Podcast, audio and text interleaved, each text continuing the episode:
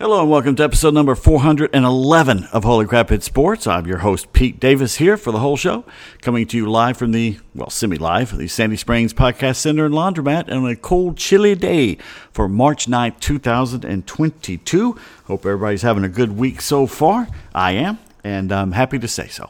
Anyway, what are you going to do here? Let's do Twitter first. Uh, if you want to follow me on Twitter, Pete Davis1. Uh, let's see. If you want to write me a letter, Pete Davis1 at yahoo.com. If you'd like to be a patron of the show, just go to patreon.com, P A T R E O N, and look up Holy Crap Hit Sports. Uh, cheeseburger month, that's all we ask. And let's see what else. If you'd like a Holy Crap Hit Sports t shirt or coffee mug or any of that great stuff, farmhouseprintingco.com. They're right here in Senoia, Georgia. They're great people. Farmhouseprintingco.com, your one stop shop for HCIS and Kimmer Show and uh, Horse T-shirts and uh, Jack the Good Boy T-shirts, Stretchy, all them. And Shannon Park's got his stuff on there as well, so check it out. Also, let's get into the headlines. We got some breaking news here. Headlines for Wednesday, March 9th, 2022. Uh, I learned my lesson Monday. Got up all, you know, I don't know what's, what's the word for it.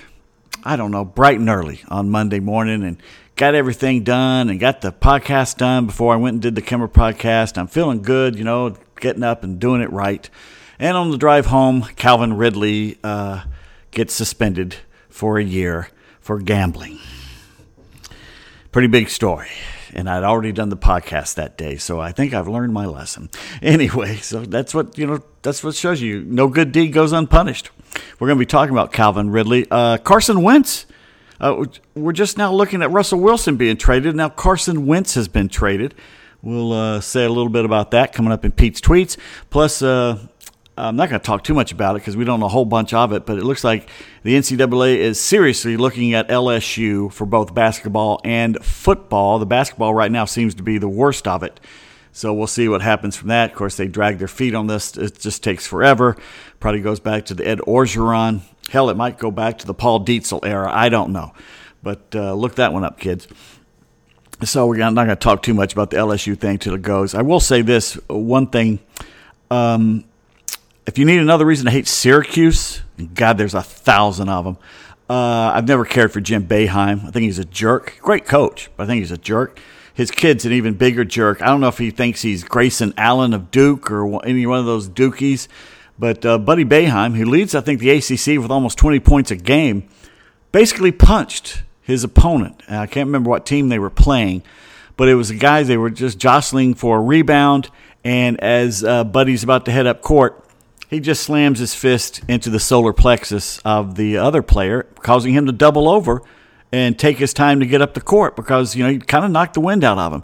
Of course, his daddy Jim says, "Well, it wasn't much of a uh, you know, it wasn't much of a punch, but it probably would have been a flagrant one foul. Yeah, it would have been. Uh, it doesn't matter. He hit him hard in the solar plexus. You can knock the wind out of somebody that way. You're not supposed to be punching anybody. And I'm not being a wuss about this. I know back in the old days of, of Laimbeer and all them, they just went after each other. If you reach, uh, I teach or something like that. I heard the other day on Ghosts, but uh, so I'm I'm not above somebody throwing an elbow or doing something every once in a while. But that was just a full on punch, and it was a short punch, but it was a punch nonetheless, and he should have been thrown out of the game.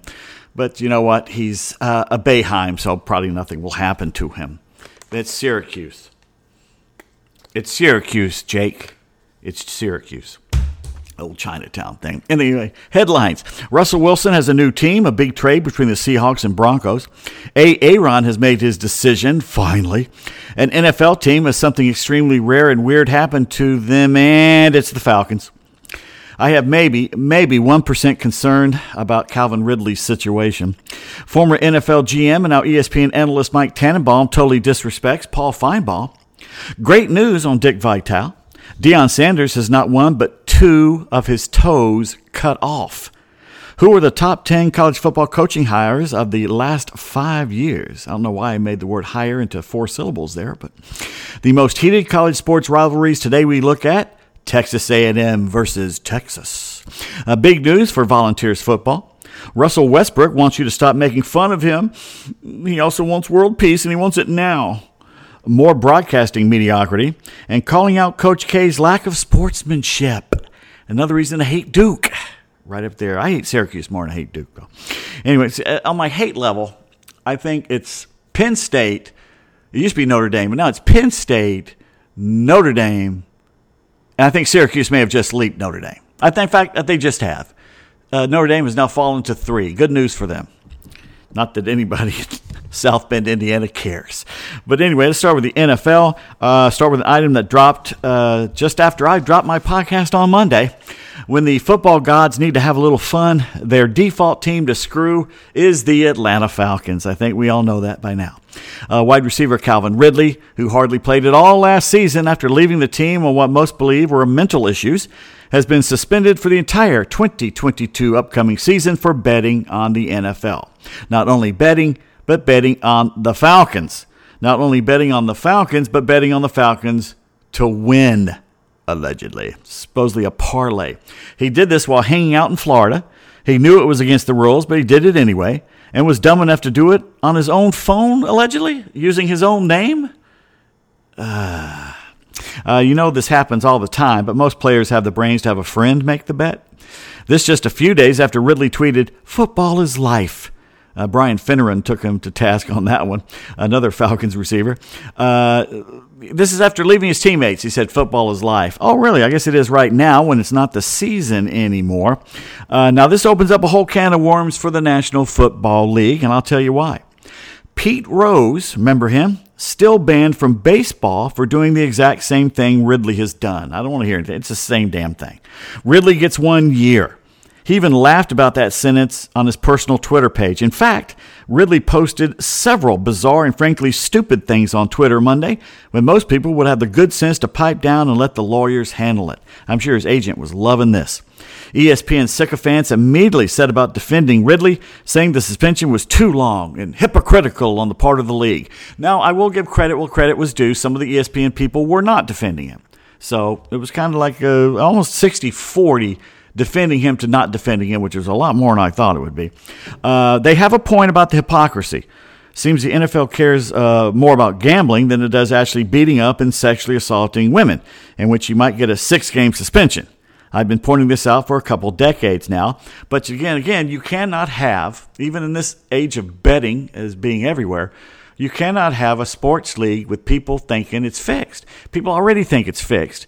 But uh, I think Marcus Spears pointed this out if it really was fixed, the Cowboys would be in the Super Bowl every three years because it's good for the league. He's got a very good point on that. But anyway, this newfound love and alliance with gambling by all the pro sports and some college is a new frontier. And I also predicted, uh, predicted that this would open us up for some major corruption involving players, and here we are. Tim Brando also predicted this, among others. The NBA and uh, college basketball has dealt with this in the past, and not too long ago, if you remember the NBA referee problem we had, Tim Donaghy or Hugh or whatever his name was. But this is the biggest name in the NFL to be involved in something like this since, I guess, Paul Hornung and Alex Karras back in the uh, 60s. Ridley was a star in the making when he suddenly stepped away last year. So we'll be talking about gambling and pro sports for quite a while as the lines in the sand over what is now allowed and what isn't, they are a changing. But my big question is this. It sure seems the NFL and mainly ESPN, which is in bed with them, has swept us under the rug mighty quickly. It happened Monday afternoon. This broke Monday afternoon. This is only Wednesday, by the way. But Tuesday afternoon, when I started putting this show together, this story, the Ridley story, had not only disappeared, disappeared from the headlines of ESPN.com.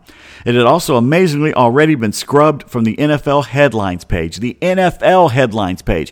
You're telling me this is one of the top 10 stories in the NFL less than 24 hours after it breaks? Really? Now you could find the story, but it was kind of it was on the page, but it wasn't in the headlines, which is what everybody looks at. You look at the big photo and then you look at the headlines.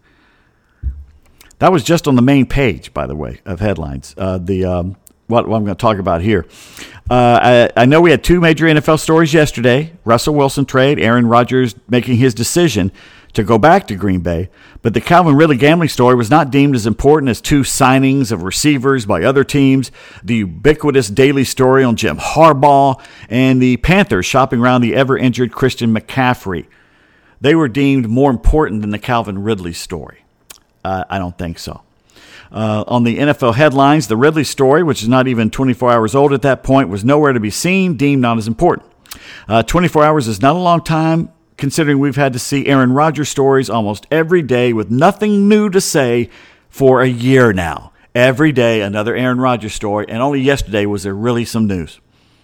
The league and ESPN were quick to say Ridley did bet on his team, but bet for them to win, and more importantly, he had no inside information from the team. That's extra. That's the most important thing going in the information coming out. Now, I'm not going to call bullshit on that just yet, but the exoneration sure did follow the original story pretty quickly. I know they're going to say, We've been investigating this for days, weeks now. Mm, okay.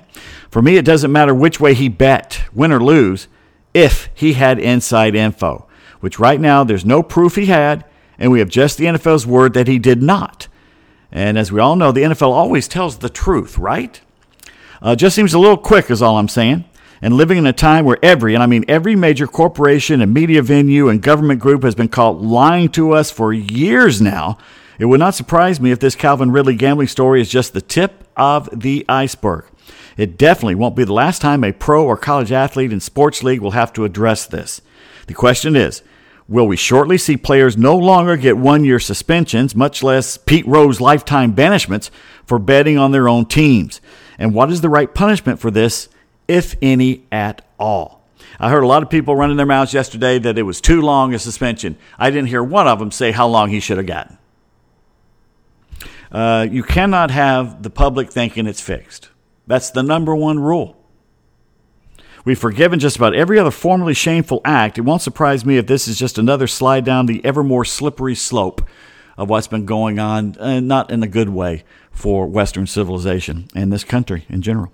When Ridley comes back, should he be a Falcon? That was a good question. Mike Conti of 94.9 The Game came out pretty strong, saying no, shouldn't.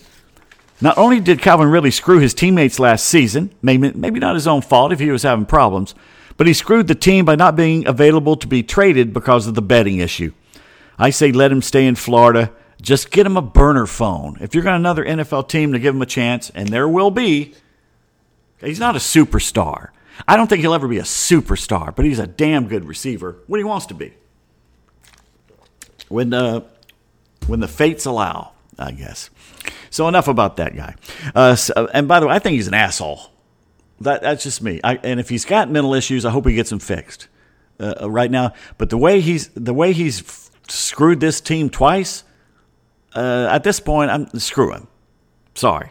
Uh, Seattle sent Super Bowl winning quarterback Russell Wilson to Denver after weeks of talking, one of the biggest trades in history of the NFL. The Broncos have agreed to send a significant package of players and draft picks to Seattle. Uh, they're going to trade their quarterback Drew Lock. Never draft a quarterback from Missouri tight end Noah Fant, defensive lineman Shelby Harris, two first round picks, two second round picks, and a fifth round pick to the Seahawks for Wilson and a fourth round pick. That is way too much for Russell Wilson. All I'm going to say. He's still a very good quarterback, but that's way too much for him. Uh, gives Denver the quarterback that's sought since Peyton Manning retired. Gives Seattle a foundation in which to rebuild, and they are definitely in rebuild. Uh, you got to wonder now, with uh, Carson Wentz and Russell Wilson gone, uh, there's teams out there that need a quarterback. Will this move up the Matt Ryan trade some? Hmm. The Broncos have used 11 different starting QBs since Peyton retired before the 2016 season. That's tied for most in the NFL over that span. In fact, they uh, them in Washington have used 11, Jets 10, the Bears and Browns have used 9. More on the Browns quarterback coming up in a minute, too. Uh, upon Wilson's approval to waive his no trade clause, the Seahawks send him to Denver, ending a historic 10 season run in Seattle, nine Pro Bowl selections, one Super Bowl title, and more wins than any quarterback over uh, 10, his first 10 seasons in the league. Uh, they were downplaying how good he was today, saying, you know, the man took them to two straight Super Bowls, should have won both of them.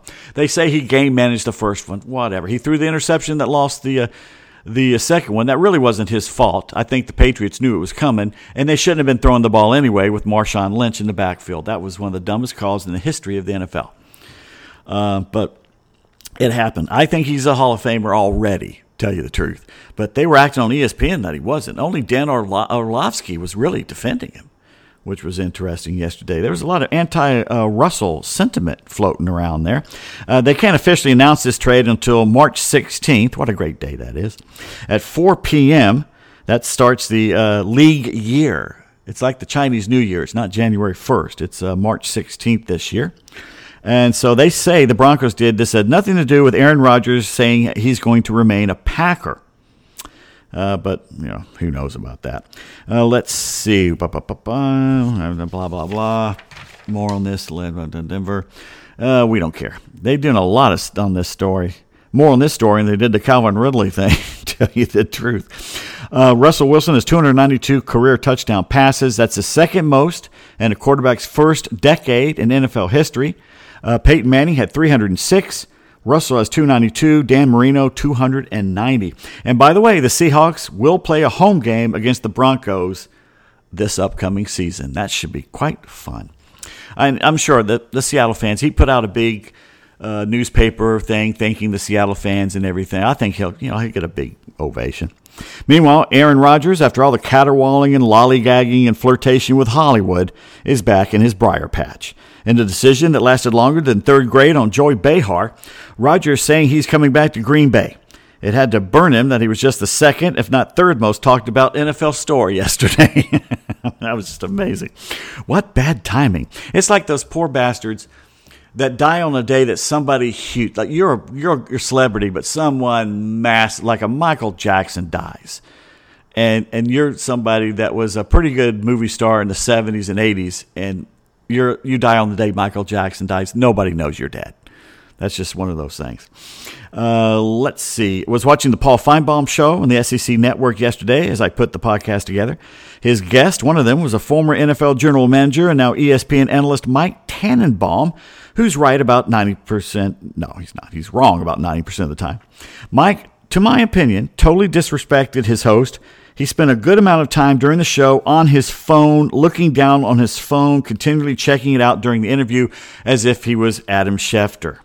You're not Adam Schefter yet. By the way, Adam Schefter played a, a pretty mean a mean thing uh, trick on uh, Mina Kimes, who is a, an unabashed Seahawks fan, and she was recording the highly questionable show or whatever it's called these days. And Schefter basically sent her a, a text message saying, "Boy, you're uh, she's going to be really mad when she hears this."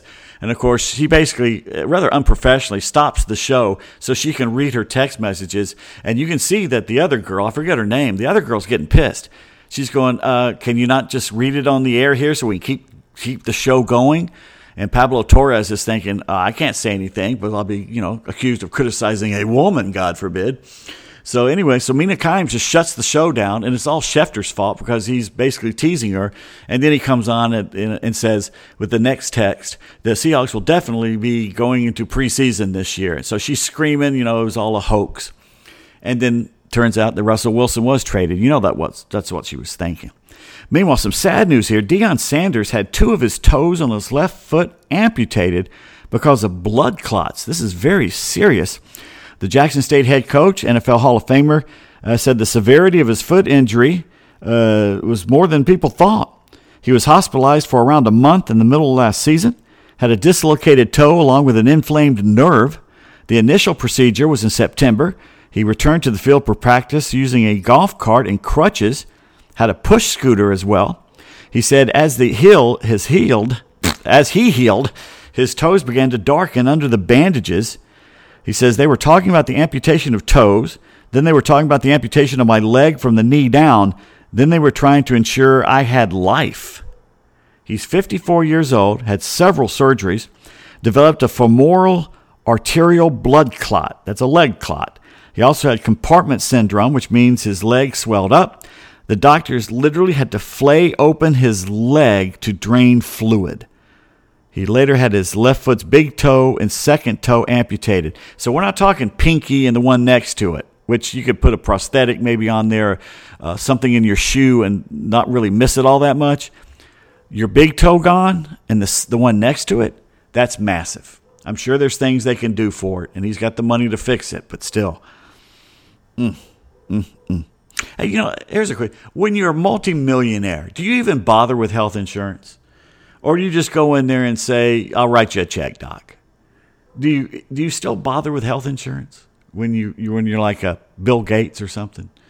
Why, why would you?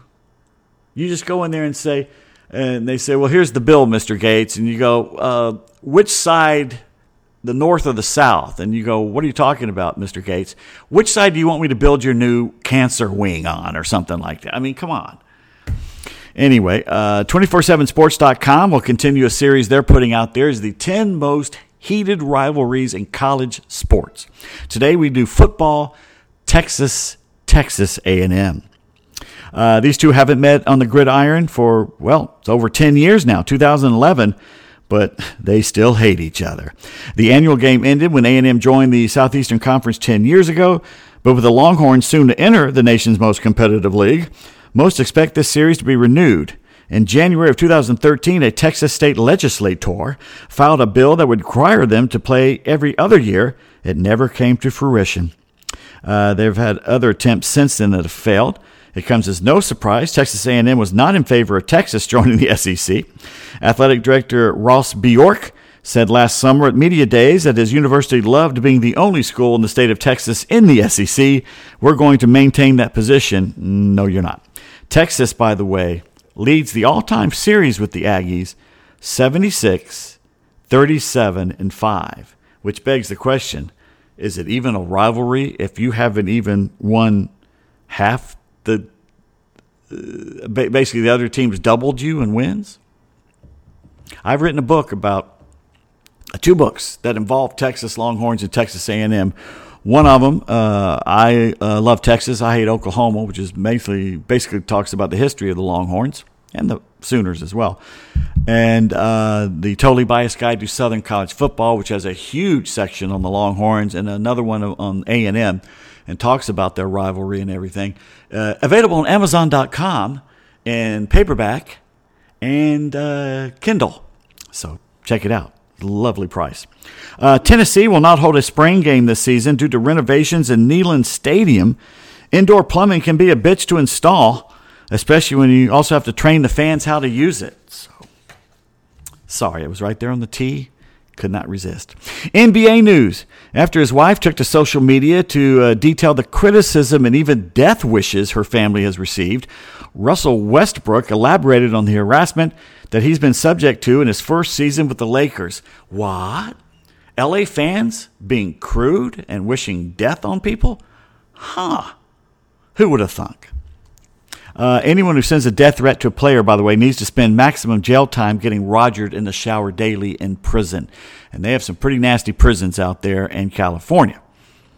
But anyway, uh, Westbrook, 14 year veteran, nine time All Star, former league MVP, says this is nothing new to him, but his wife and he are speaking out for two reasons to defend the honor of their family name and to protect their children.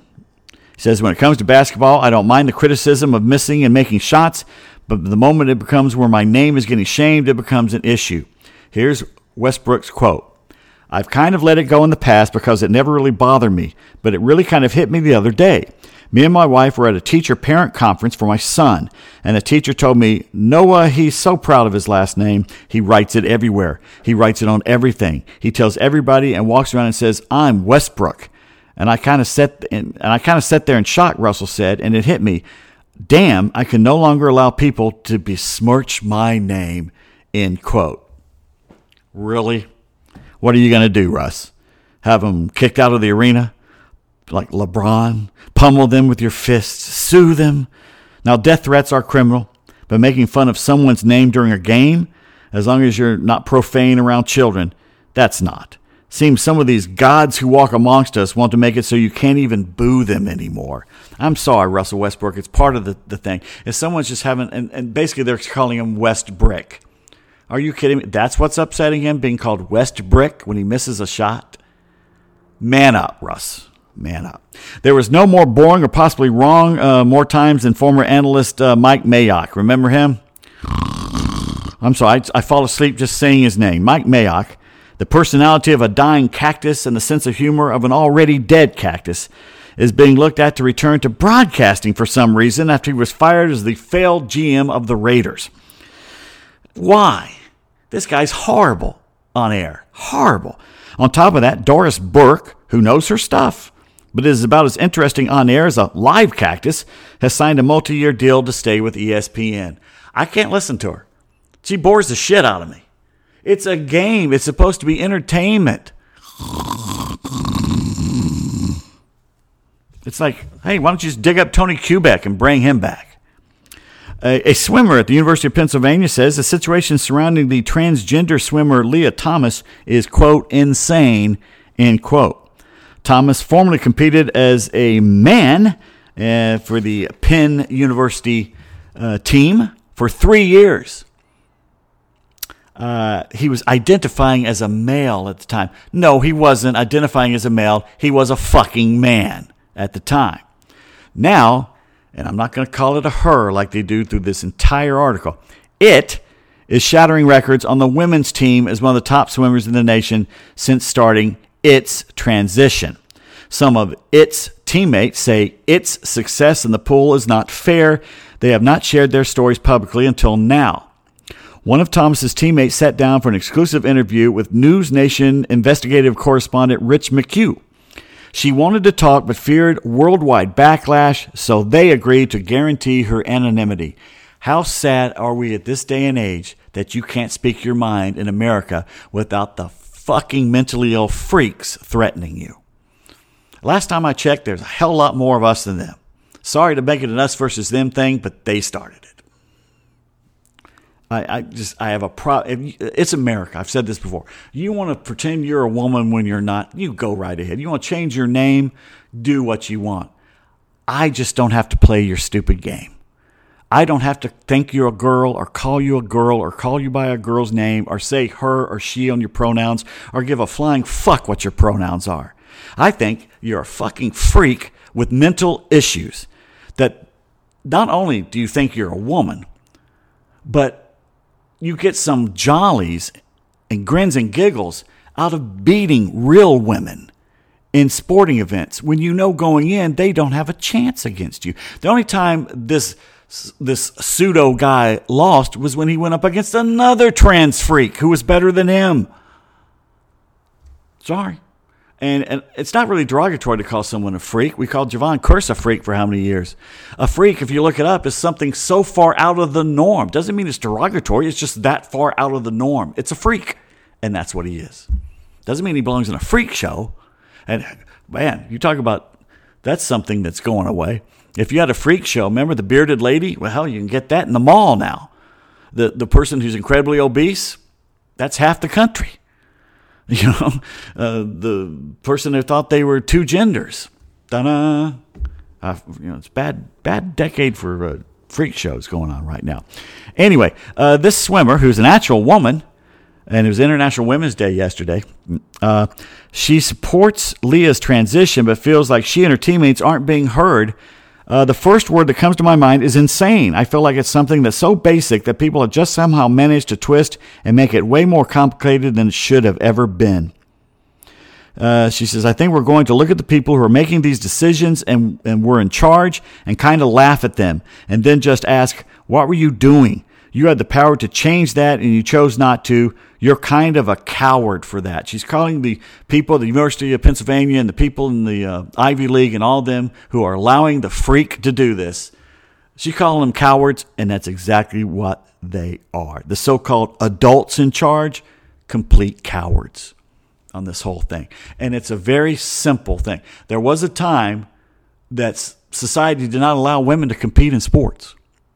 And then we became oh, enlightened and allowed women to have sports, which they should have been doing all along. So we had men's category and women's category, right? So what's wrong with having a trans category now? You don't compete against women. And you know what? It never seems to go the other way, does it? You don't see women becoming men and deciding to go up against the men. I wonder why that is. Could it have something to do with science and biology? I know we're not really following that too closely these days. We follow the science we want to when it's politically expedient. I'm looking at you, CDC. But anyway, but this this goes on par. There was a woman who had the guts to come out the other day. Uh, I think she's a conservative college student somewhere, and she she came out in a national publication saying she has to self censor herself and is afraid to speak her real thoughts in a classroom because she's afraid the liberals will do something to her. So she had the, the guts to come out and say this, and guess what? The liberals are threatening her. Threatening, free speech, attack from every side. You just got to stand up and say, screw you. I don't care what you think. I'm going to say what's on my mind. And that's just the way it's got to be. It's the only way that that way the real adults get back in charge. Anyway, uh, Saturday Down South has a great editorial about the classless way that Duke coach Mike Krzyzewski and his coaching staff act when they lose. They're bad losers. They act like spoiled brats. It's a good read by Adam Spencer. Check it out. And uh, as I mentioned earlier, Jim Boeheim can be right up there with it as well. Uh, Got to feel sorry for fans of the Chelsea soccer team in England. First, their Russian owner has been forced to sell the team, which is good. But the guy most interested in buying the team is the New York Jets owner. Imagine being a Chelsea fan that doesn't know much about the NFL and you say, oh, he owns a team in New York? Let me check the record here. No, no, don't check the record. Yeah it's pretty, it's horrible. Uh, let's see. On this day, March 9th, in 1936, Babe Ruth turned down the Reds who wanted him to make a comeback as a player. He said, Nope, I'll leave as a Brave, a Boston Brave. 1946, Ted Williams offered 500000 to play in Mexicans, Mexico's baseball league, and he refused. Birthdays on March 9th in 1912, Arky Vaughan, Hall of Fame shortstop, was an all star in the 30s and 40s. National League batting champion in 35, the stolen base leader in 43, born in Clifty, Arkansas. I don't know where Clifty is. Uh, died 1952. I guess that's why they called him Arky. Duh. 1927, Jackie, what, what am I? Uh, Billie Eilish? Duh. Have you noticed that she's, is that her number one song? Bad Guy? Which is a good song. I think she's a genius. She can sing. Um, she's already sold her song twice. It's in a new cartoon movie about the animals being bad guys. And then I heard it on a Peloton commercial. Are you kidding me? Peloton's like the most out of fashion, out of style, last year's news thing going right now. And that's who she sells her. At least The Who and the Beatles and Bob Dylan waited half a century to sell out. Uh, you, can you blame her though? She's probably getting enough money to not have to do. It. She's got her FU money. Let's put it that way. And can you blame her? Because I, I saw something yesterday. Remember Lisa Left Eye Lopez, uh, the former girlfriend of Andre Rison? She burned his mansion down up in Alpharetta. She put all his tennis shoes in the bathtub and set it ablaze and burned the house down. God. Uh, and then she died tragically. In fact, there's a video, there's a documentary about it, how she dies down in uh, Central America somewhere, and she's in a, a, a van or bus, and they get in a car wreck, and they were filming at the time. So you basically you have the last minutes of her life until the car crash. But anyway, she was smart as a whip. She they have her on video explaining why her and TLC, the three girls, could sell 10 million records and be broke. And she breaks it down bit by bit by bit.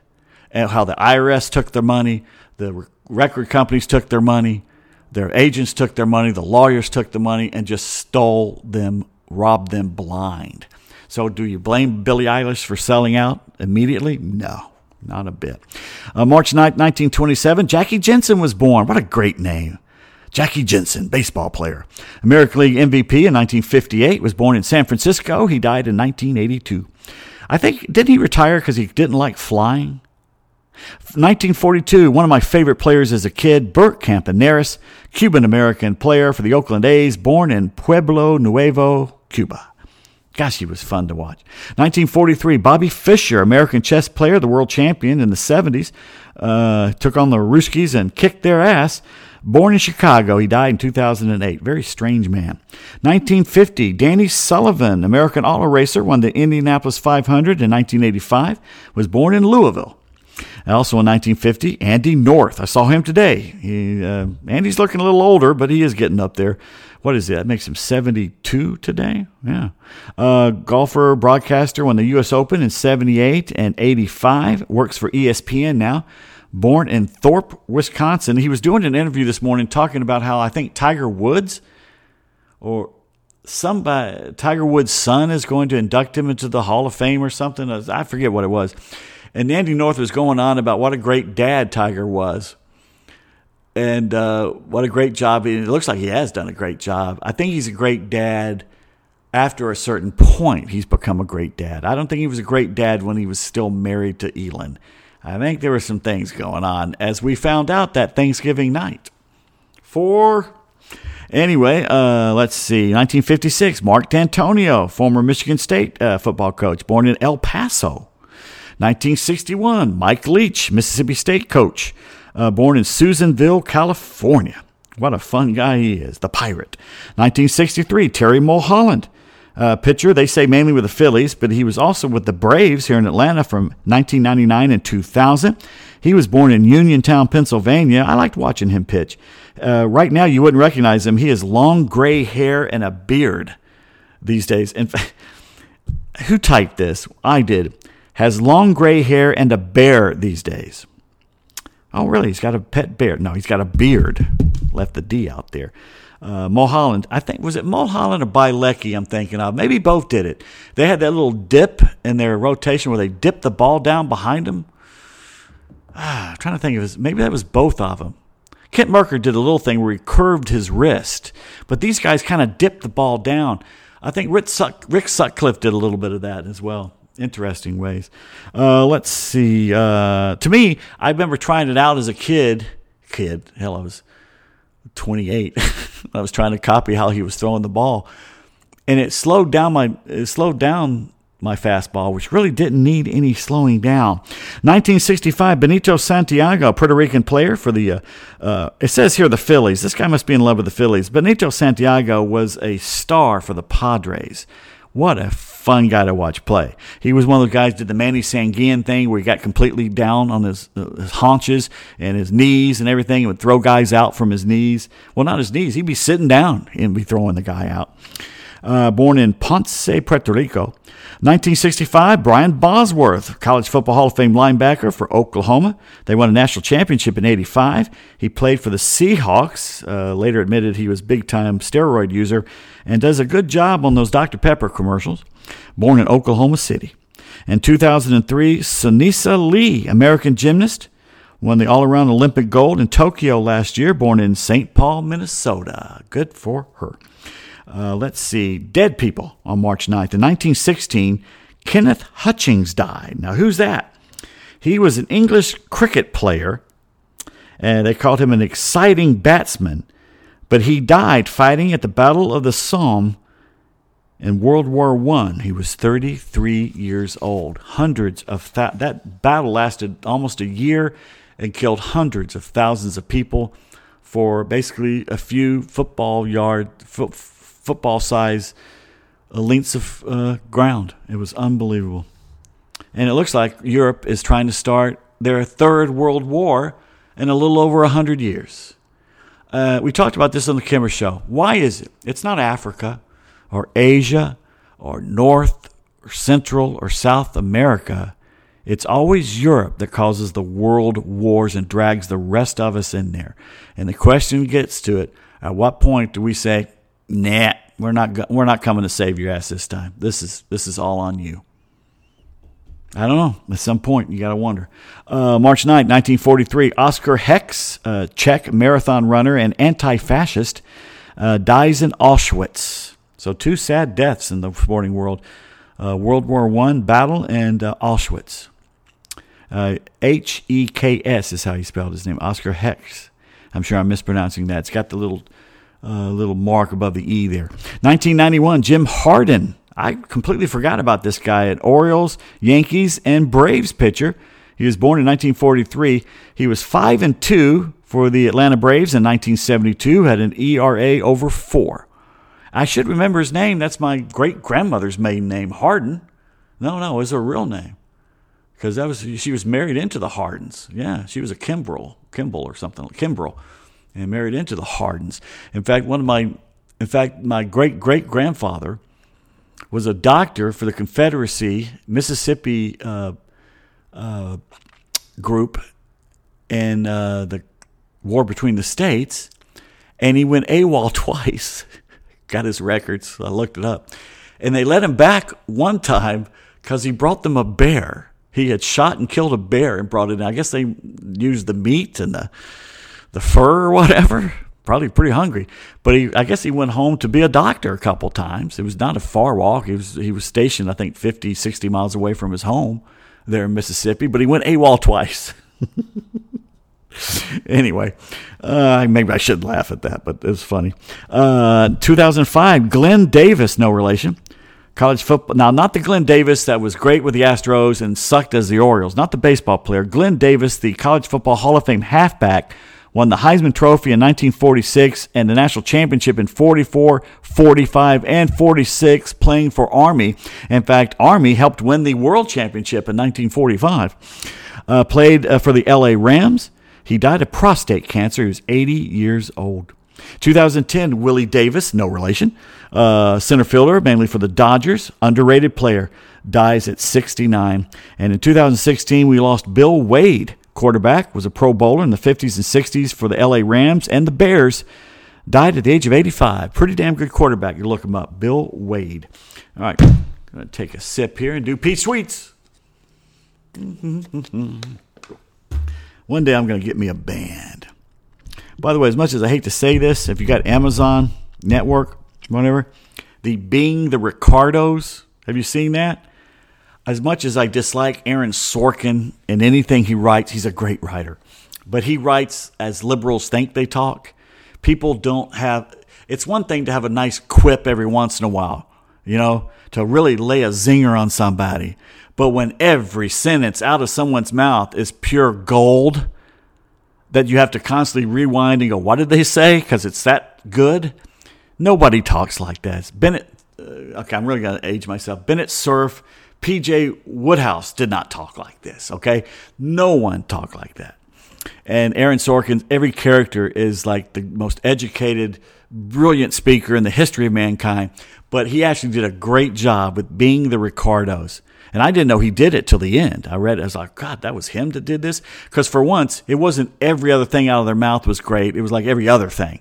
So you could kind of go along with it. And of course, most of it's probably BS. It's it's a fictional thing. Nicole Kidman nailed Lucille Ball. She got her down pat. Boy, both of those things were rather sexual, weren't they? Anyway, and Javier Bardem is one of the greatest actors alive right now. And you remember him for No Country for Old Men as probably one of the great top three Bond villains of all time in Skyfall.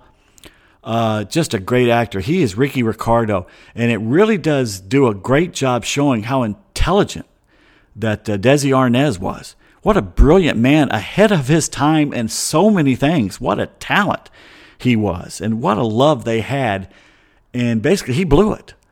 He couldn't stop womanizing. And you know, he's heard uh, William Frawley, he played uh, Fred Mertz.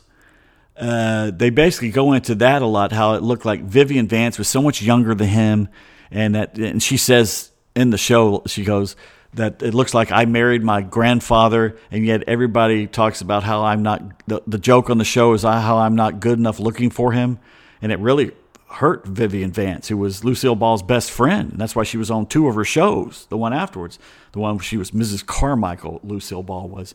But anyway, a groundbreaking, and the show's behind the scenes. And of course, it starts off with the, the week that uh, Walter Winchell called Lucille Ball a communist.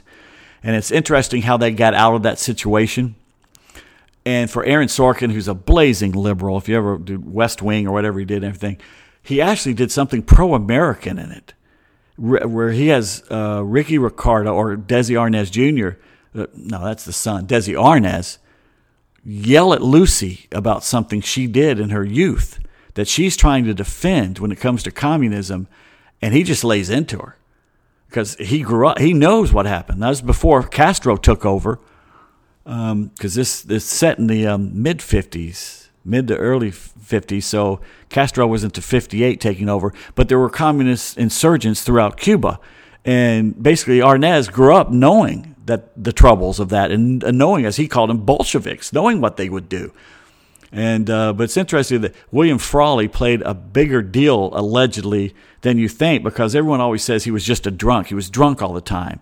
And the show last night said he drank, but he had a he had a, um, an agreement with Desi that he would never be drunk, that he would drink but not be drunk. And I don't know how true it was, but he was kind of a mentor to all of them because he was an old vaudevillian and everything. And Lucy looked up to him, which is interesting. So, and I don't know how much of it was true, but it's well written, and it's and it, those two, Bardem and and Lucille and Nicole Kidman, are brilliant. In fact, everybody in it. Uh, what's that guy's name? Jr. The guy who played um, J. J. Jonah Jameson in the Spider-Man movies.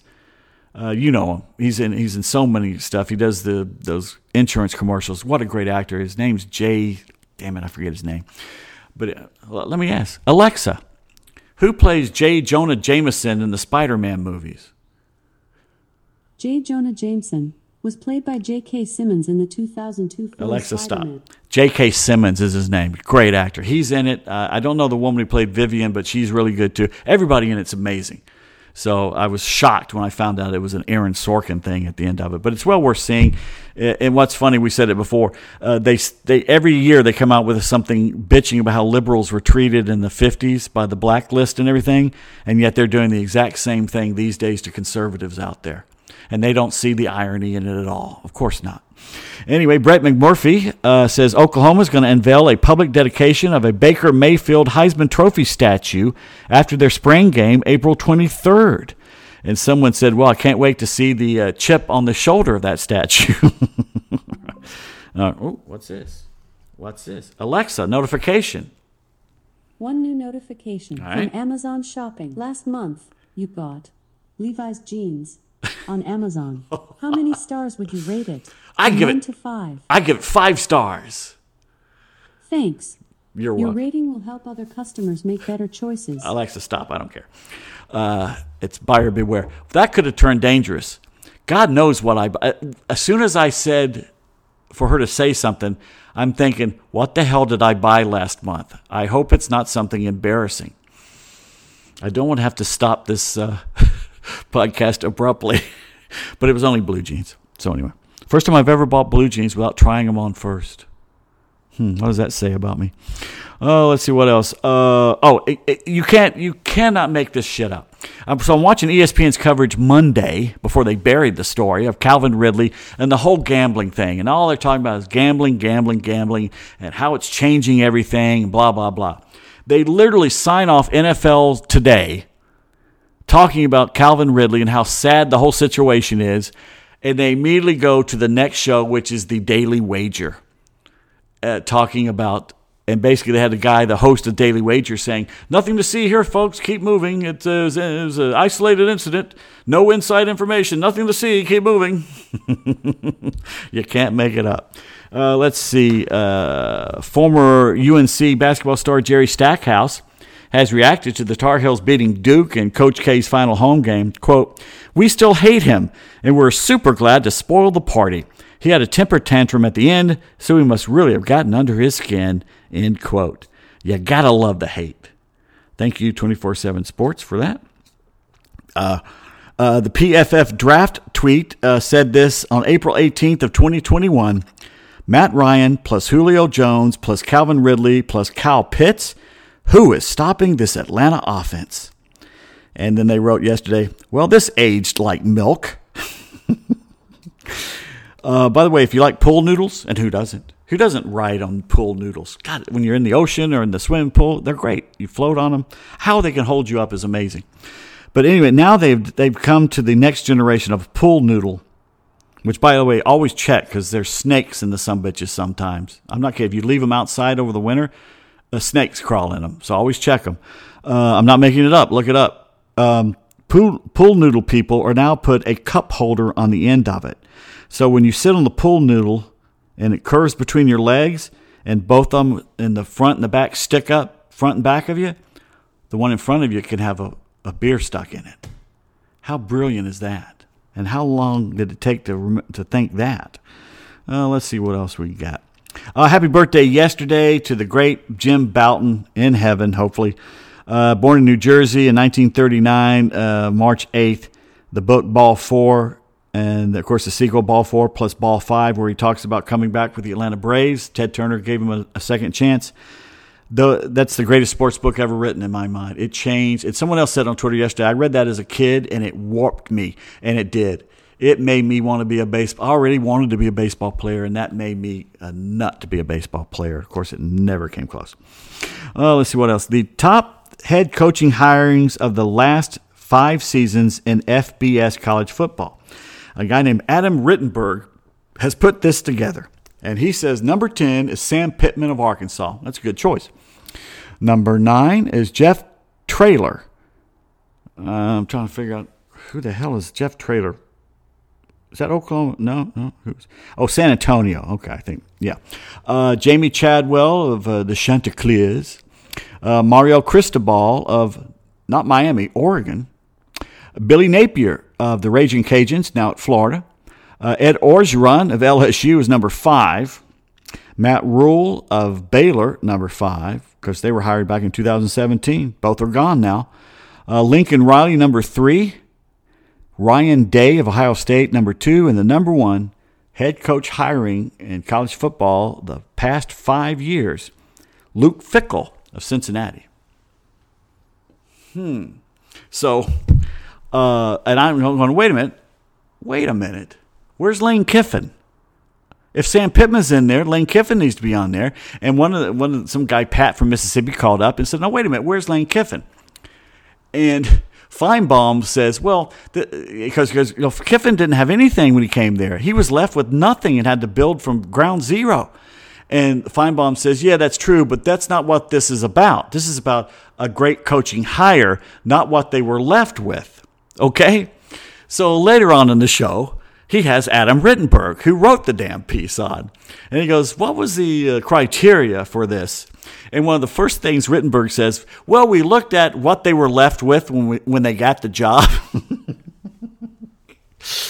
uh, yes.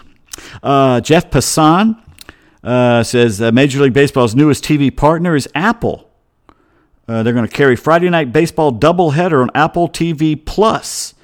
They'll be exclus- exclusively broadcast on the streaming service, which you got to pay for. And I remember that's the thing that's got uh, the Sci-Fi Series Foundation, but everybody knows it for Ted Lasso. So, and one of these days I'm going to have to watch season two of that. So I'm going to get Apple, and I'll probably wait if there is a baseball season. By the way, they're still talking.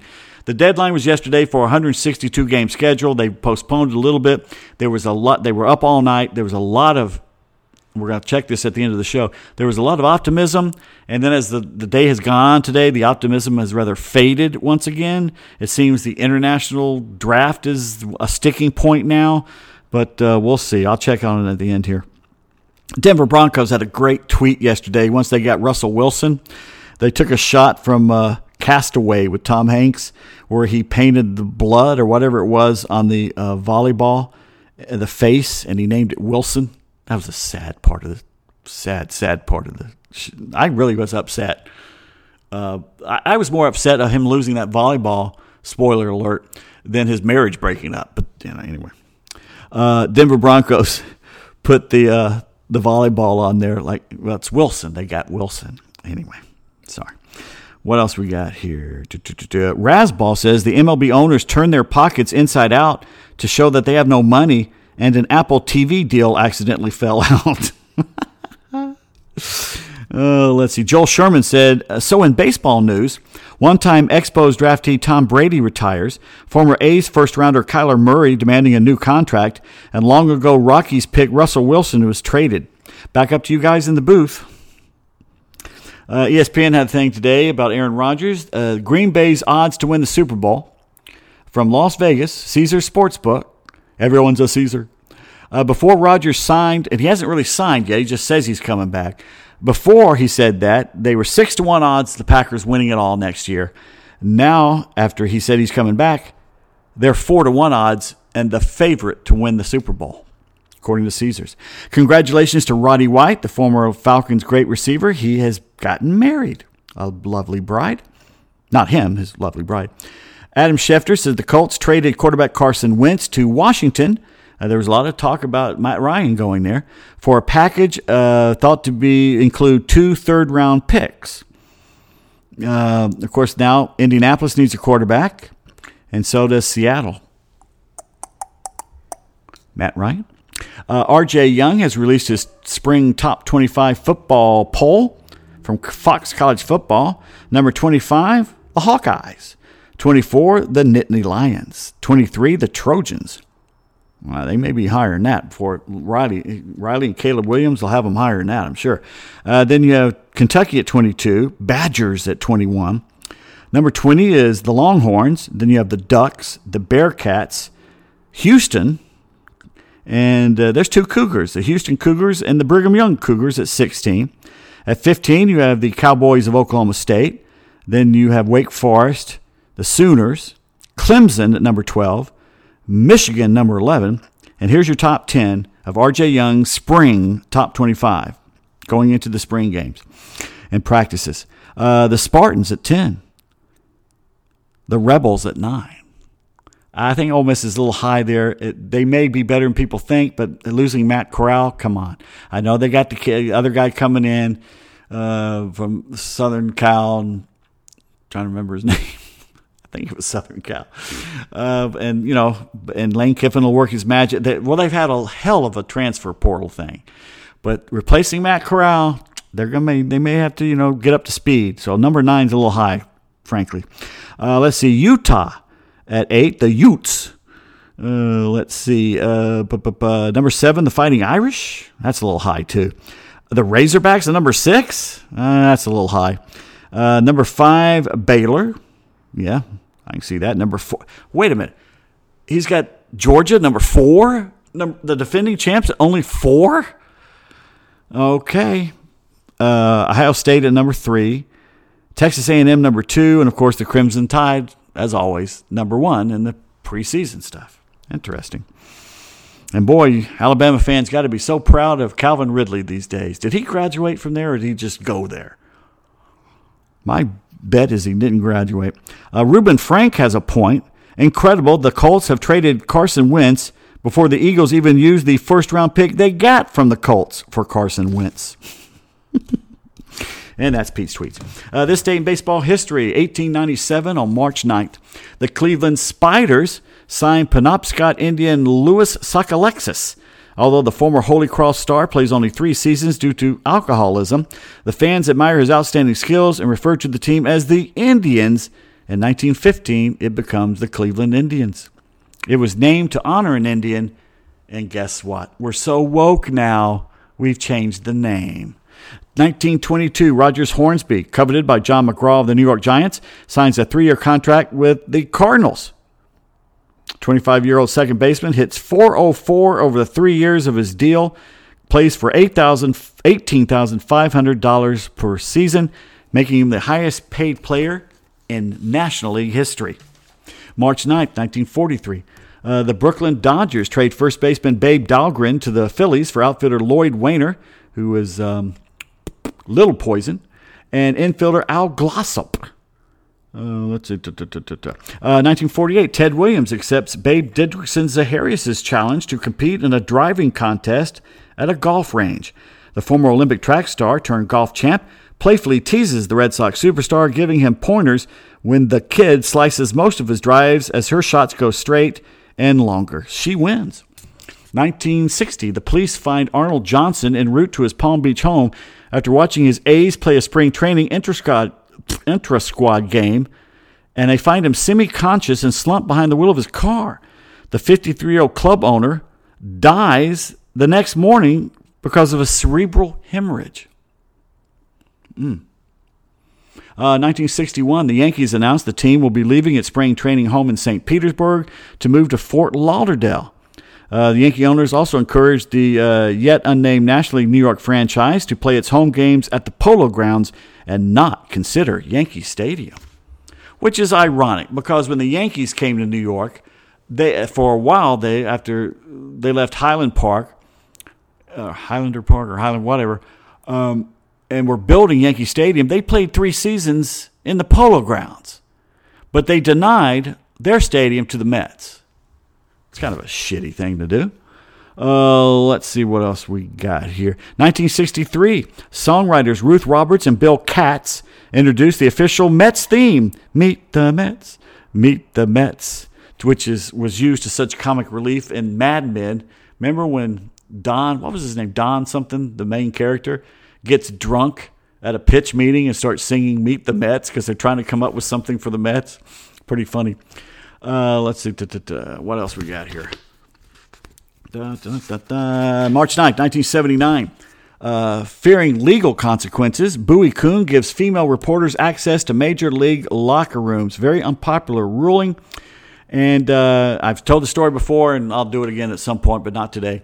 Uh, I got the first woman into uh, the Atlanta Braves locker room. And we were in high school at the time, and she was the first one to get in there. And it was quite a story, quite an adventure. Uh, Glenn Hubbard, Dale Murphy, Bob Horner, and Eddie Solomon, the late Eddie Solomon, were big stars in the story, too. I'll tell that sometime in the future. You've probably heard it before, though. 1994, after being hit in the groin by an errant pickoff throw from his teammate Mitch Williams uh, that breaks his protective cup, John Kruk will be diagnosed with testicular cancer. He will uh, make a full recovery after surgery. I don't think it caused the cancer. I think that's how they found it. That saved his life. Amazing. Uh, 1995, at a meeting in West Palm Beach, Florida, the major league owners vote unanimously 28 to nothing to add their 13th and 14th expansion teams, uh, granting franchises to Phoenix and Tampa Bay. Uh, the new cities beat out Orlando and Washington, D.C. 1995, uh, Tampa's new expansion team will be known as the Devil Rays, an unpopular name due to its unchristian reference. they had 7,000 entries and they picked the worst one. I like the Devil Rays name. Uh, let's see. Uh, the owner, Vince Naimoli, preferred his team be called the Stingrays, which is a pretty nice name, but he refused to pay the $35,000 needed to buy the trademark from a club in the Hawaiian Winter League. What a cheap son of a bitch. Uh, 2006 on May 9th, uh, March 9th. At Hiram Bithorn Stadium in San Juan, Puerto Rico, a Down with Fidel sign seen by millions of TV viewers, including those watching the WBC contest uh, in Cuba, creates an international incident. A Cuban official attending the game confronts the sign holder with local police quickly intercede, taking Angel Iglesias to a nearby police station. Uh, and then they remind the vice president of Cuba's National Institute of Sports, or NIS, that Puerto Ricans enjoy the right to freedom of speech. Shut the fuck up and go back to communist Cuba. I imagine him going. Can you imagine having the balls to go out in the stands in Puerto Rico and come up to a guy and saying that a Puerto Rican in Puerto Rico that he can't say anything, and you're a commie from Cuba? I hope he kicked his ass. Anyway, uh, 2011, a helicopter airlifts uh, Luis Salazar from just outside Champion Stadium in Kissimmee, Florida, to Orlando Regional Medical Center after he was struck in the face by a line drive that was pulled into the dugout by former Brave Brian McCann. It was the first inning of a Braves exhibition game at the time.